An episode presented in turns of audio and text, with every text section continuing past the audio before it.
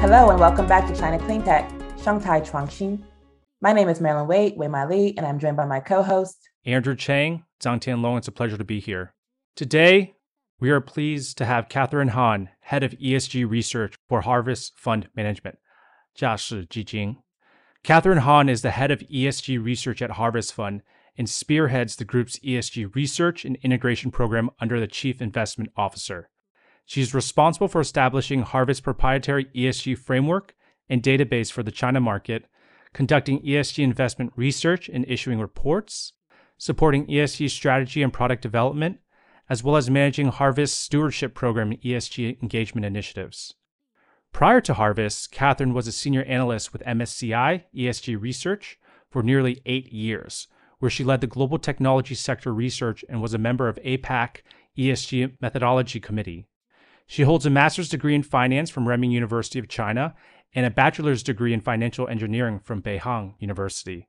Welcome, Catherine. It's a pleasure to have you. Thank you, Andrew. Thank you, Marilyn. It's great to be here. Thanks for having me. I'm Catherine. Today, um, very honored to join this session. Like uh, Andrew has mentioned, I joined Harvest uh, four years back uh, from MSCI ESG Research.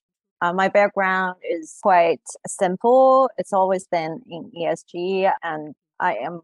This also turns into my um, lifetime career. Before we get into Harvest Fund, tell me what's driven you to be so inspired by ESG and the work that you do. Sure. I was majored in finance and financial engineering back in school. I I was thinking that I should be a you know research analyst or you know a stock uh, or portfolio manager when when I was in school. But later, when I had the chance to to know there's something called ESG and sustainable investing, uh, this really got me, um, and I I I really think uh, this is quite innovative and also something that's right for me to do in the future.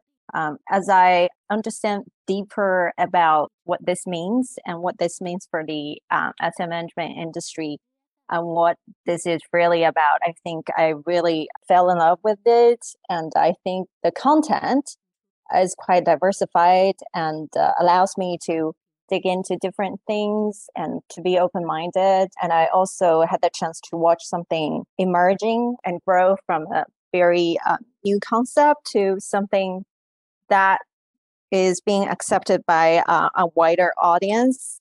Um, so I think um, the, the innovation part is also something that uh, attracts me the most. So I, I guess I can see that ESG um, is something I want to do for my whole career. Um, and for the next um, two, one to two decades to come, I, would definitely um, be, you know, be excited about um, what's coming next for me. Tell us about your role at Harvest Fund and give us some technical details about the fund itself in terms of, you know, assets under management, types of asset owners, uh, mm. etc. Sure. Uh, so Harvest Fund is one of the uh, earliest um, uh, asset managers in China, funded in China. So it was established in 1999, and and nowadays uh, we manage it's about 1.4 trillion yuan uh, asset under management as of end of 2021. Um, so our clients include uh, both global and local institutional investors as well as individual investors. So institutional investors include those pension funds, sovereign wealth funds, insurance, family offices, uh, wealth management and all types of asset owners uh, in the market. So, starting from 2018, the company decided to systematically incorporate ESG into investment decision making process. So, we had this dedicated ESG research team established, and I was the first ESG analyst for this team. And later, we have grown into a team of 10, almost 10 uh, dedicated ESG research analysts based in Beijing and Hong Kong. So, our main responsibility is to formulate our proprietary ESG framework and our um, integration process, as well as building the ESG uh, systems and tools and infrastructure for the whole investment team to take advantage of ESG factors. Um, and so far, we have our own ESG framework and database covering the entire A shares market and also H shares market. We're also planning to expand into ADRs market in terms of ESG scores and data.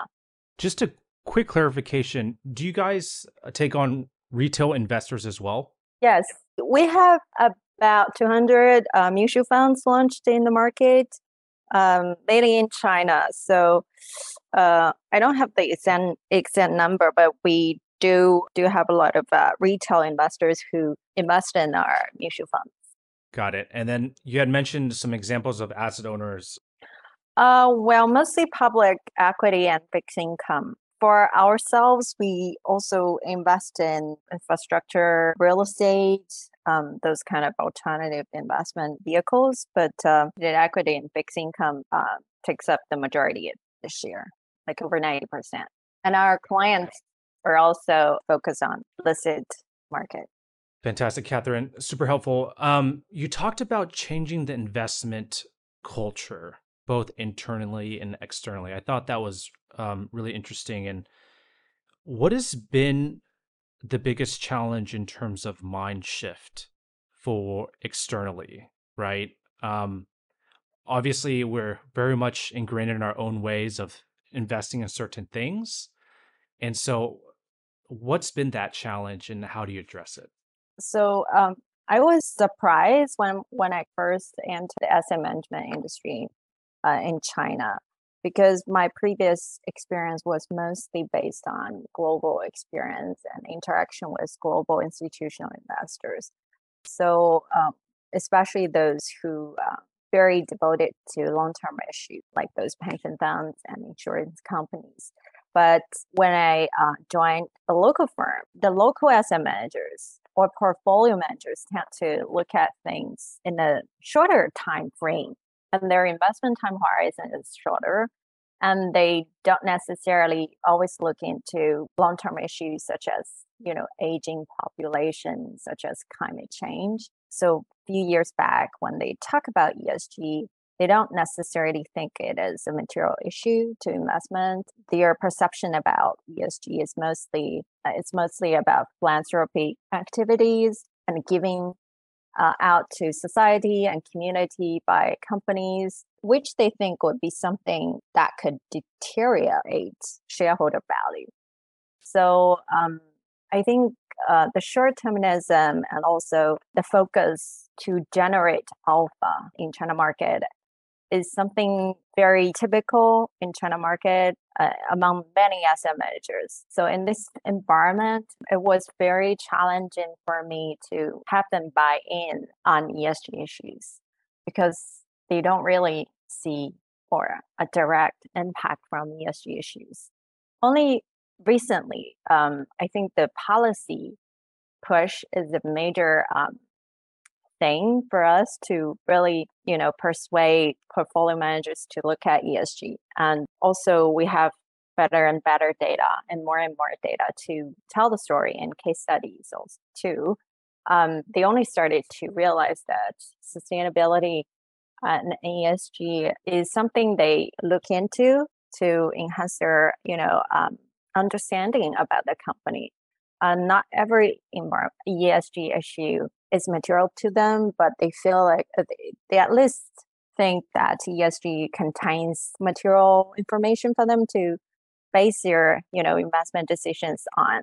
So I think that's um, something positive, and uh, we are um, happy to see that uh, policies is moving quite quickly in the market.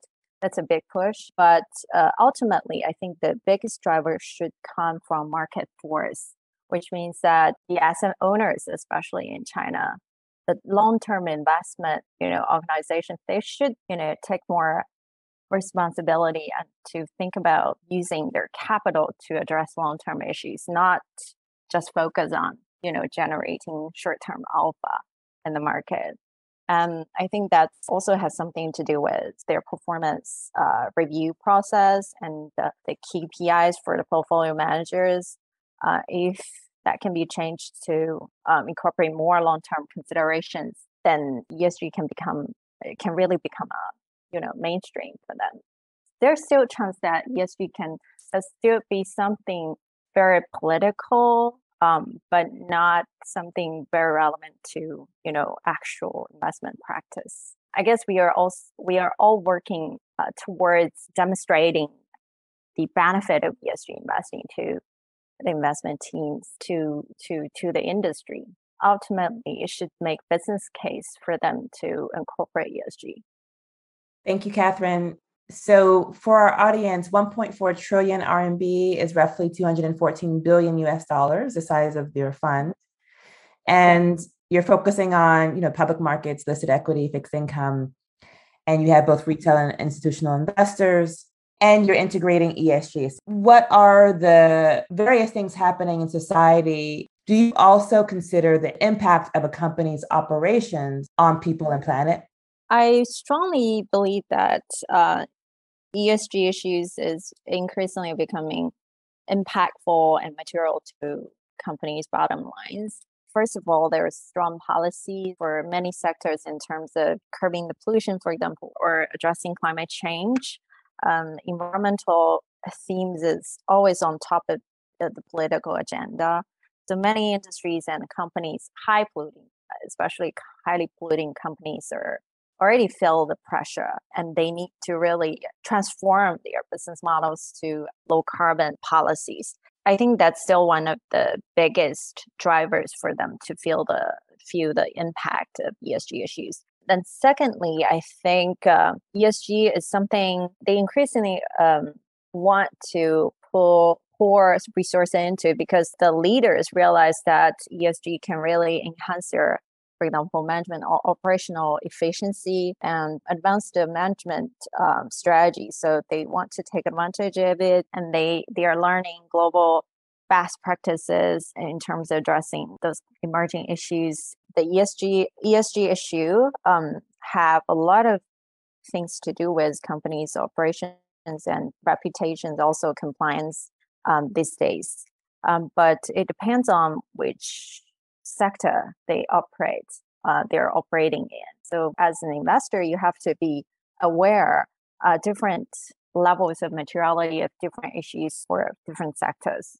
So that's why we're spending a lot of time and efforts into uh, integrating ESG issues for different sectors. It can be quite granular knowledge and alternative data in terms of uh, really get insights. We have a lot of cases where we can demonstrate to, to the industry or to the portfolio managers why ESG is relevant for them. And sometimes uh, the cases is more like a risk identification for them or helps them to predict risk for portfolio managers. But in many other cases, we also can use ESG to identify future investment opportunities like the low carbon transition, like common prosperity. It's not just a uh, risk for some sectors, it also means uh, opportunities. And Chinese asset managers are uh, more focused about identifying the future growth areas from ESG that's something might that might be different from European or other developed market, but I guess that's also something um, good for us to uh, to demonstrate the benefits of ESG in China. Thank you. So I understand, for example, not every company will pollute for lead, right? So lead mm-hmm. pollution will only be relevant for certain industries, certain types of businesses, and what have you. However, something as pervasive as climate change mm-hmm. is all encompassing. It's a bit like governance, right? So, no matter mm-hmm. what industry you're in, what sector, what part of the world, good governance is good governance. Mm-hmm. Likewise, greenhouse gas emissions are global, they impact people and planet globally. In addition to locally, of course, they're often co-pollutants with, with other, other issues for for air pollution. And so, with something like climate change, I want to focus a bit and ask about comprehensively measuring greenhouse gas or carbon impact. So, there's the Partnership for Carbon Accounting Financials, PCAF, that a lot of banks and asset managers are using. Their members, they've joined, and they are measuring, disclosing, and reducing the tons of carbon dioxide equivalent for the financial asset classes that they that they govern. So the loans and investments that they have in their portfolio.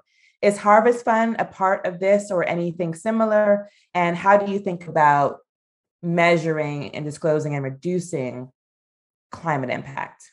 So for climate change it's definitely one of the key environmental issue under our esg framework uh, we are building our databases to to be able to measure climate impact of our portfolios and our stock pool. But I think that's still quite challenging. Uh, as you know, climate disclosure is quite limited in China. About four uh, over four thousand uh, listed A-shares companies, only less than 200 of them actually disclose their um, carbon footprint. So that gives us a lot of difficulties in measuring um, the greenhouse gas emissions from companies. So we have been finding ways or trying to address that problem using technology and uh, estimation methodology by collecting like asset level or um, product level uh, information and revenue streams. We aim to estimate carbon emissions at the company level but that would take some time, I guess. So we haven't joined PCAF or similar initiatives. We are mainly taking this kind of climate initiative internally and uh, trying to build our own database. All regulated companies in China must disclose carbon dioxide emissions. And there isn't a lot of details around how they should do that yet. Um, however, the Ministry of Ecology and Environment is expected to provide more specific guidance. Do you find this to be an encouraging policy? And do you think with the inaction of this, this regulation, you will have sufficient data for at least to, to improve the amount of information that you have and therefore uh, more comprehensively disclose? Uh, well, I'm not quite positive about that. Even though there has been a few regulatory rules to require companies to disclose environmental or climate change uh, information, I guess it will still take um, at least two to three years for the data to get to a certain quality to be able to be able to facilitate investment decision making. Because that has already happened in China uh, even though there's requirement or so-called um, rules for some companies to disclose ESG issues, we found that regulators haven't been able to issue very clear or specific guidance what to disclose, especially what um, kind of quantifiable metrics to disclose. The regulations tend to be very generic. So even there has been some rules, you will find that companies' disclosure is still in terms of quality and um, you know comprehensiveness. So I'm not positive. Uh, we have to rely on our own analysts to collect that kind of data from other sources outside of companies' disclosure. Got it. Well, let's hope that there's more specific guidance around uh, fully disclosing scopes one, two, and three according to the Greenhouse Gas Protocol, which is where the world seems to be moving with the SEC in the United States calling on this in their draft rule, and the European Banking Authority um, requiring this according to PCAF in their rule. Um, likewise, for the European asset managers uh, who have any kind of sustainability claims, this is the case. And finally, we also expect the European new corporate sustainability rules for all corporations that are listed to have this. So let let's hope that the Chinese regulatory authorities uh, also implement more specific guidance that would help you, I'm sure, um, tremendously.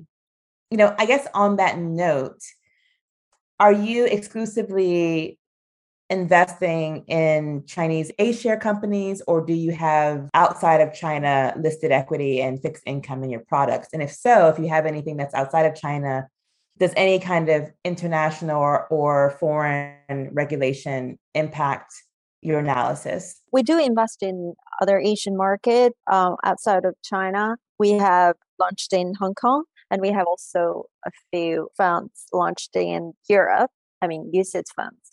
So SFDR in the Europe also uh, impact us a lot. We have been preparing ourselves for the launch of SFDR. Uh, I mean, the imp- implementation. So um, at the company level, for example, we we have been uh, formulating our official ESG policies on our website. We also uh, formalized our ESG governance structure and integration process, and that's also publicly disclosed at our corporate website. Then at the fund level, we have acquired the, the ESG label for two of our UCITS funds, and we plan to acquire the similar ESG labels for other global funds. So basically, we think European regulations around sustainability and sustainable finance is very good reference to us, and it's obviously the highest standards um, globally. So uh, I guess we benefit a lot from trying to achieve compliance to SFDR. Um, and uh, in the future, that also helps us to have our ESG thematic funds better planned. And now we have internal plans to launch more like Article 9 funds, which would have more specific ESG goals in the future. Great. So, what's happening with outside regulations such as the SFDR in Europe does have an impact on you. That that's very interesting. I want to move on to each component of ESG because we say this a lot now. It's a buzzword without really diving into what each component means or how a particular fund interprets this.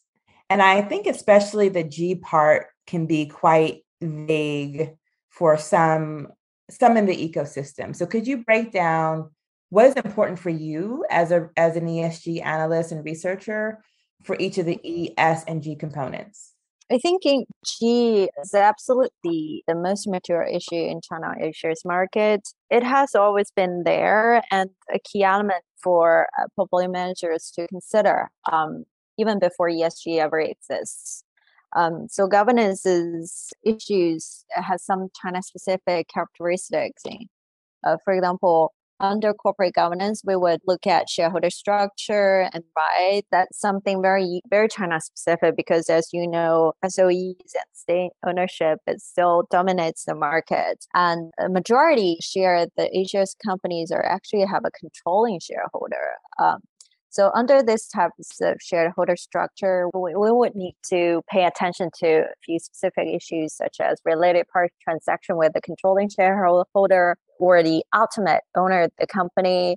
Uh, we have to pay attention to executive pay issues for SOEs because incentive is quite important to SOEs, especially SEO stock um, pay schemes. That's something considered quite positive in China A-shares market to be able to drive uh, shareholder value. And we pay attention to financial governance. Um, financial governance is considered material for many markets, but for China, it's more important because we have seen a lot of, uh, you know, financial fraud, accounting fraud issues and we we need to pay attention to governance structures or internal control whether there has been loopholes and in, internal control systems which could allow for future fraud possibilities. We also look at leadership and management quality. I think that's something that investment managers would be good at because you're very close to management and they have their own assessments uh, and firsthand information about investment strategies and uh, their leadership capabilities. So we incorporate that into our assessment for corporate governance. We also look at governance uh, behavior. Uh, for example, whether they have been there have been any you know uh, previous cases where companies are engaged in or um, corruption or other ethical controversies. Are there considerations for the diversity within this respect, within the S, within what you see in the industry in China? Yes, but gender equality issue it's becoming increasingly important and discussed by by many industries and companies we do look at board level diversity because we have some evidence or cases analysis to show that better board diversity actually lead to better performance, especially in some consumer sectors. So we collect that kind of information, assess that in the framework. But uh, for the wider gender equality issue, we haven't found materiality for a company's performance or operational efficiency. But in the labor management practices, policies, we do look at um, discrimination policies, and which is required by the law, the labor law in China. Currently, for gender diversity, we uh, only look at whether the company is compliant with national law, labor law, but but we haven't found any good evidence that gender equality really um, have impact on asset value at this moment. I think that's also very different in China from other markets, especially in Japan. I know Japan has a lot of uh, regulatory focus on empowering women in the workforce, in senior management and board, and so on. Awesome. Well, Catherine, thank you so much for your time today. It was an exceptional deep dive into the world of ESG in China, which is obviously a, a, very exciting market. So, again, thank you. And we look forward to seeing your progress and work in the future. Yeah, thank you for having me. I hope there's um, other opportunity for us to keep the conversation going.